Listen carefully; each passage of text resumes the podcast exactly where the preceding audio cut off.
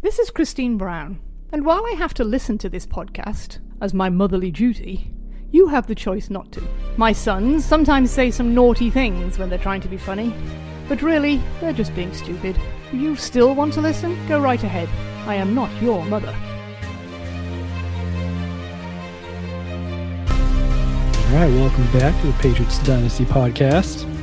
I'm your host, Andy Brown. With me today is nobody.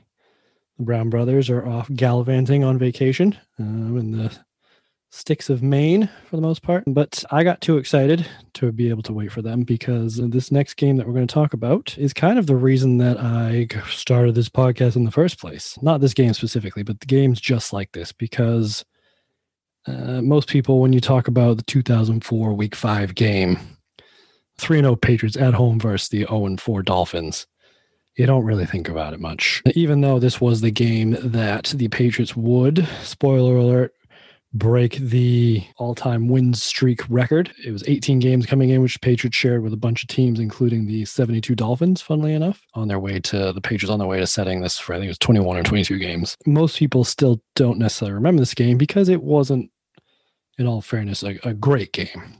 But the Patriots will go on to win this in kind of a bit of a snooze fest, 24 10. So they won by two touchdowns. Not a big deal. But the reason that it's worth rewatching really doesn't have a lot to do with the game itself, but it has to do with kind of one of the small stories in here that only really makes sense looking back. And I'll get into that in a sec, but first I'm just going to set the scene a bit. This 2004 Miami Dolphins. I already talked to the Patriots. They're on their way to, you know, 4 0 start at this point, and they will win a, a, bunch of games in a row. I haven't lost in a lot of episodes uh, since the beginning of the 2003 season against Steve Spurrier's Redskins, believe it or not. And then so they've come off the 2003 Super Bowl, rebooted with pretty much the same roster, except they traded for Corey Dillon as their workhorse running back, and he is putting up uh, great numbers. And also, they've drafted Vince Wilfork, who rookie Vince Wilfork in this season is an absolute gem to watch.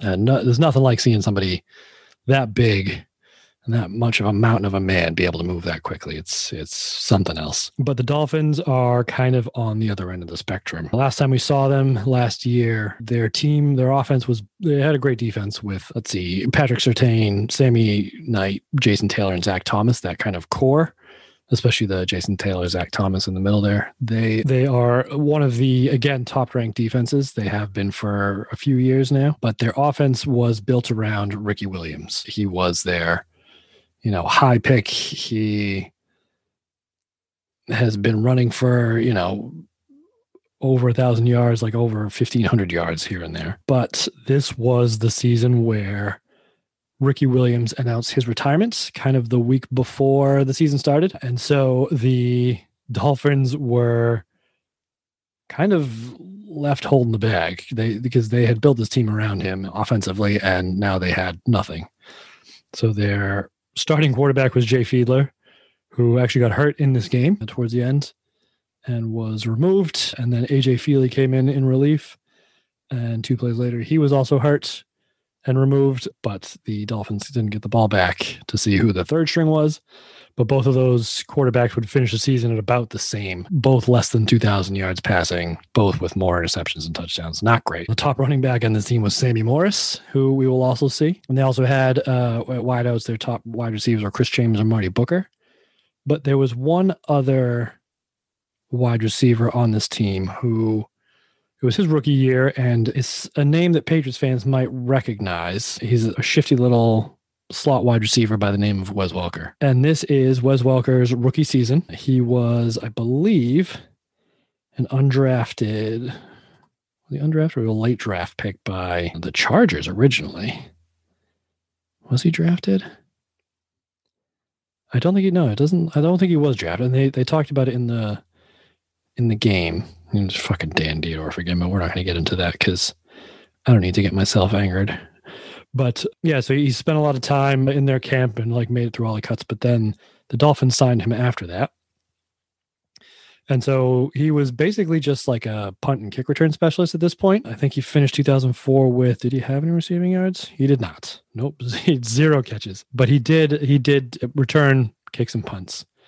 But weirdly enough, in this football game, he did a bit more than that because before opening kickoff in warmups, Dolphins kicker Olindo Mare, who, you know, is kind of a long standing kicker, really good, really accurate guy, been there kind of stalwart for ages, re injured his, I think his hamstring or his calf or something like that in the, he had heard it in the game before and managed to get through it, but then like re aggravated it in warmups of this game. So they found out that Wes Welker had kicked in college. He had attempted one, I think, extra point, which according to Wes Welker was tipped and sent wide. But they're like, all right, well, that's uh, good enough. That's all we got. So they sent him out there for kickoffs. And there's actually a blog post on the Pats Dynasty website, the new one, that you can read about this. But basically, this was the intro to the NFL of Wes Welker.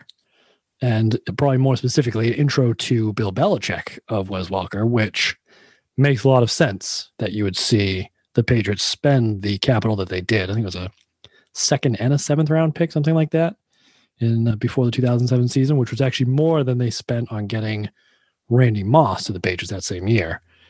And everybody was like, "Why would you spend more on this? You know, little short white, scrappy gym rat sort of guy who hasn't put up great numbers for the Dolphins." I think. Let's see, what did he do for the Dolphins? Three years with the Dolphins, he had three starts, 96 catches, in three years and one touchdown. In New England, he would put up more numbers than that 37 touchdowns in 78 games and thousands of yards receiving. And I think, let's see, in New England, he averaged more than 100 catches per season for all five seasons that he was there, which is bananas. Including, oh, Jesus, 123 in 09 and 122 in 2011 before moving to Denver. But yeah, so he was kind of an unknown, but in this game, he showed that he was a prototypical Patriot. And we talk a lot about Troy Brown on this podcast about how he, you know, did everything he asked. He played wide receiver, he returned punts, he's returned a couple of kicks before, but he also played defense. Uh, and in one preseason game, he lined up as the emergency quarterback and handed it off only for the whoever the running back was to fumble it. I don't know why I remember that, but I think it's just because it's Troy Brown and he played all the positions. So we're no stranger to this, but in this game, the opening kickoff was by Wes Welker, and then the Patriots would score on the opening touchdown of the game, and then the ensuing kickoff was returned by none other than Wes Welker for 27 yards, so not too bad. And then not much would happen generally in this first half. Uh, the Patriots would score a couple touchdowns off of Miami issues. There was an interception by Randall Gay that uh, the Patriots turned into a Brady to Graham touchdown, and then the in the second quarter, Miami accidentally tried a fake punt because the the long snapper snapped it too far to the left of the punter and he decided he wasn't going to be able to kick it in time. So he tried to, but did not get anywhere close to the first down. Space turned that a touchdown. But in between those, Miami did actually put one drive together, which was a surprise because this Miami offense was one of the worst in the league. They finished 28th in points for and 29th in yards for. So, like, this team literally was built around Ricky Williams. It's like taking the engine out of a car and like they were just pushing it everywhere it was them. And so they managed, they did manage to actually score one touchdown where, who was it? Chris Chambers actually juked Ty Law out of his pants, surprisingly. Um, so they managed to score a touchdown, and out comes our own Wes Welker to kick the extra point. And strangely enough, this is uh, you know something you can take to parties with all the other Pats nerds that I'm sure you know because you listen to this podcast. But that extra point of all the points Wes Welker scored in the NFL, that was his first, was kicking an extra point in this game. He had never scored before this on any, you know, kick return, punt return, reception, because he didn't have any of those because he wasn't seeing the field. So yeah. And then of course he's kicks the ensuing kickoff, returning punts, and then towards the end of the game, Wes Welker, Dolphins trailing 24-7. And they drove again down. It's like end of the third quarter. It's like two minutes left they drive down the Patriots 11 line, 11 yard line. It's fourth and long ish. So they actually send Wes Welker out for, I think like a 28 yard field goal, something like that. which is pretty impressive. He kicks it just barely, squeaks it through, which for somebody who hasn't kicked since I think like legitimately kicked since high school is what he said. And side note, there was actually more words written about Wes Welker in this than I think any actual Patriot in the the Boston Globe the next day. There's a whole like section and a whole article about him. But he was talking about he the only reason he like really knew what he was doing is because he played soccer growing up and then kicked for his high school team and once in college. So, but yeah, they sent him out there and he kicked the field goal to you know bring the Dolphins within two touchdowns ish. Then went out, kicked the ensuing kickoff, and also on that ensuing kickoff was involved in making the tackle on the kick returner. So this was more than anything, more than you know, the Patriots setting the record was actually kind of the Wes Welker game, believe it or not, even though he wasn't yet playing for the Patriots. But I remember this was kind of a similar time. This is October 2004.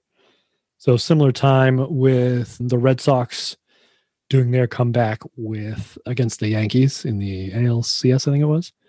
Uh, down three games to nothing, and you know how it all ended with that. So I think they were actually down three no- nothing, and I come home from college to hang out with the family. And it's just me and my dad sitting around, and he turned to me and he was talking about the the Yankees. This is his claim to fame. He's talking about the Red Sox Yankees game. And he turned to me and said, "If the Red Sox are going to break an 86 year curse, what better way to do it than coming back three games down to the Yankees and something that's never been done before. And of course, that happened. And so we're watching this game too. I don't know if it was the same weekend or it was around the same time. But then I turned to him, and this Wes Welker. It's a matter of time before he's on the Patriots because this is like a Bill Belichick person. And two years later, that's exactly what happened. So me and dad, Nostradamus, I guess it runs in the family, as long as you exclude my brothers, because according to mom, they are very naughty. That's right. Thanks, mom. But as good as Wes Welker was in this game, both offenses weren't. You could watch this game. I might just watch the highlights if I were you, because it'll probably be mostly about Wes Welker. Uh, because there wasn't much else going on. Brady was, I believe this was the first time in his career that he had thrown for less than 100 yards. He was 7 of 19 for 76 yards, two touchdowns, and an interception as well. So just not great. Having said that, Jay Fiedler was perhaps worse. I think he went into halftime. They said four of 11 for not very many yards. He, he did, uh, I mean, they had to start slinging at the end uh, because they were down two touchdowns and they were trying to move the ball and the pages were trying to grind clock, you know, as they do in these AFC East divisional battles, typical game. So he ended up with 250 yards, but did not look great had the one reception, three sacks, and just not making great decisions. Like none of the plays looked like even when it was successful, it looked like it probably shouldn't have been. Strangely. So yeah, I, I would probably skip this one personally. It's nice to watch Wes Welker before he became you know, Wes Welker. And also it's nice that the Patriots broke the record set by the 72 Dolphins of 18 wins in a row by winning their 19th but also the fact that this isn't an NFL record, I'm going to bring it up again, is garbage. The NFL does not consider this an official record because it includes playoff games. So something else that we can rail on Goodell for, because fuck that dude. Yeah, but this it was not great. I try I try to keep track of how all the the drives ended, and there are a lot of lot of turnovers. Brady threw a pick on the third play of the game to start the game. Miami started at the 50 and they went three and out, immediately punted, and it just, and that was it. And then Miami threw a pick, and it was just like this all the way down. There was the fake punt fail. There was they're trying to scramble on third down and getting popped and fumbling it by Rodney Harrison. Pass recovered. There was some. I think there a lot of the reason for this, the Patriots side of things, not performing was because they didn't have any wide receiver that were healthy for this game. They of their top three, Troy Brown, Deion Branch, and let's call him David Patten top three.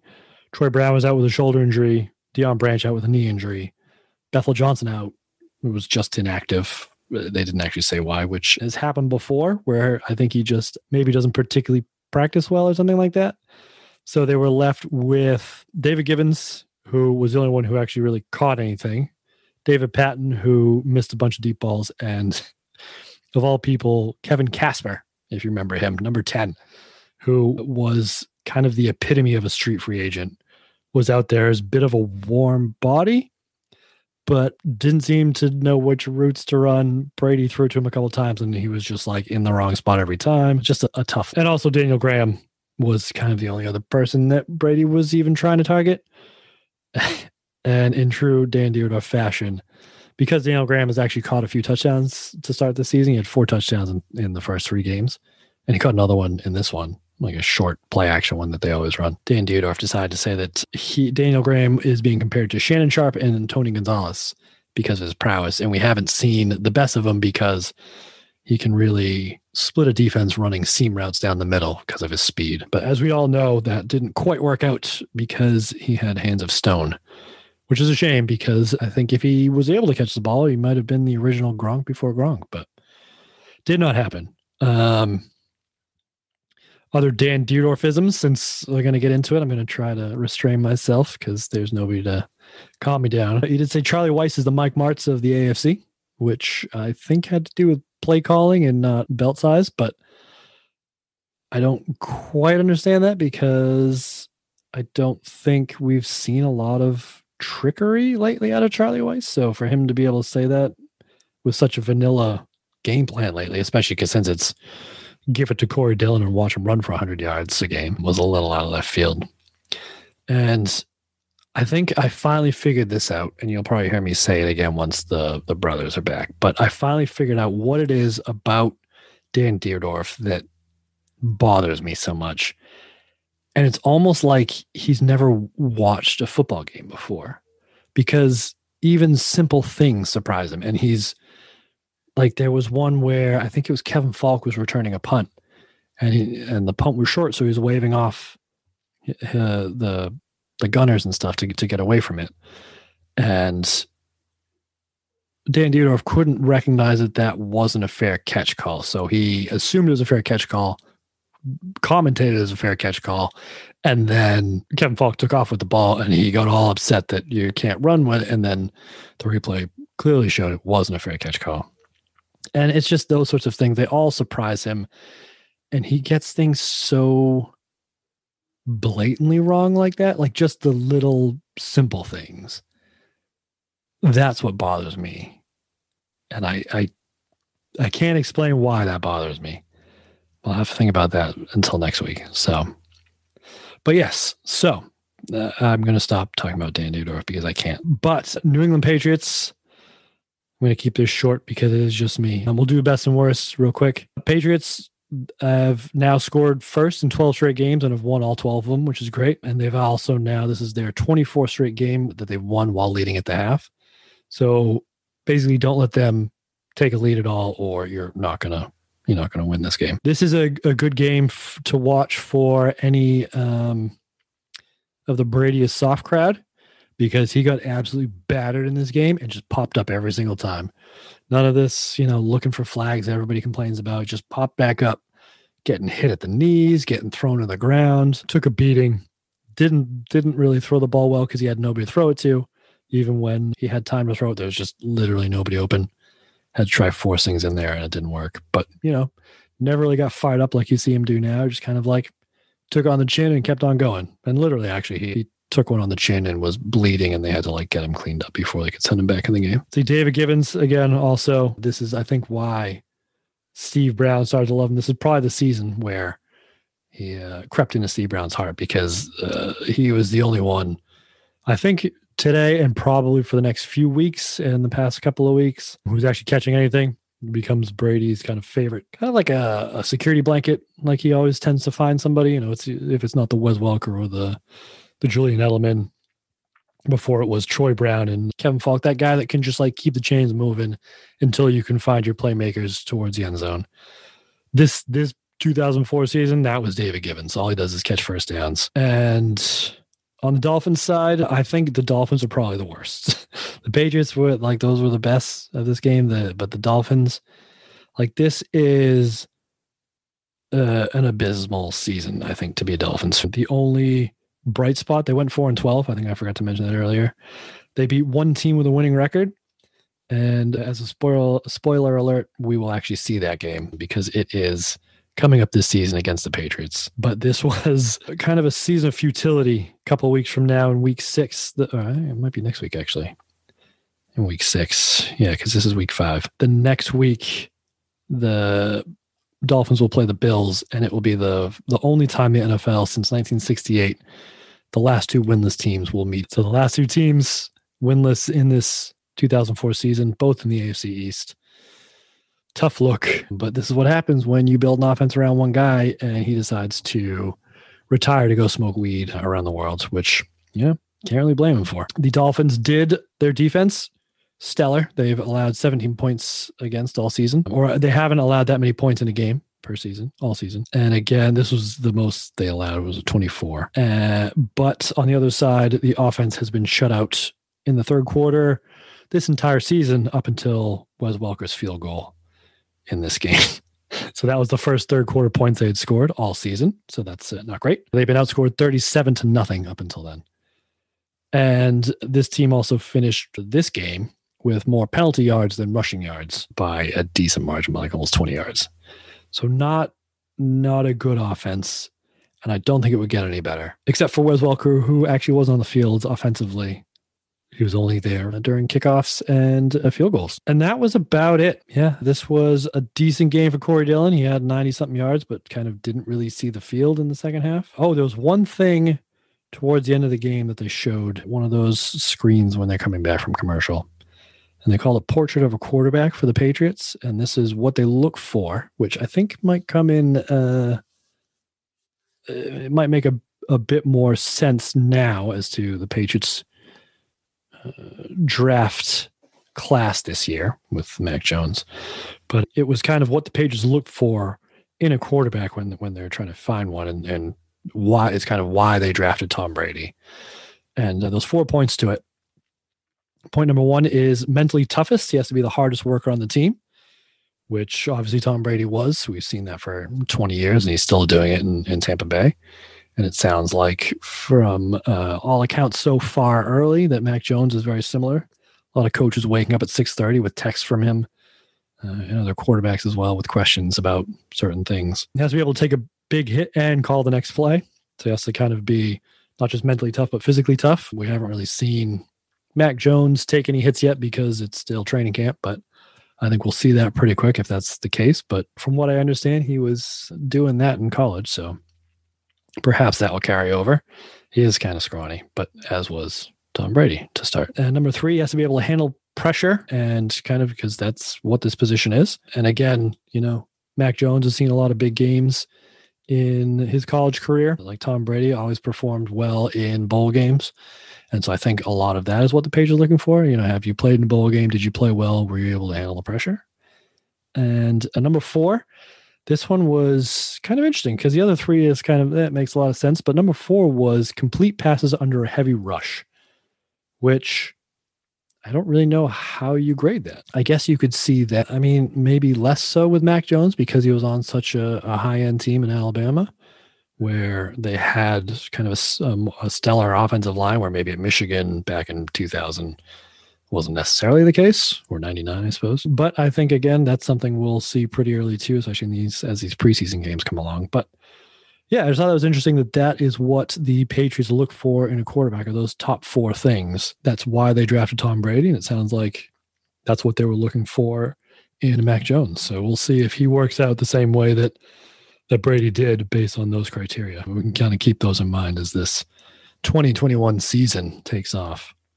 And maybe you can listen back to this if you if you're chiming in after the 21 2021 season and, and let us know what we thought. All right. So that is about it for me. Hopefully next week it won't be just me because uh, it, it might be a little bit funnier if it's everybody else. Telling jokes to yourself sitting in a bedroom doesn't really have the same effect, I'm afraid.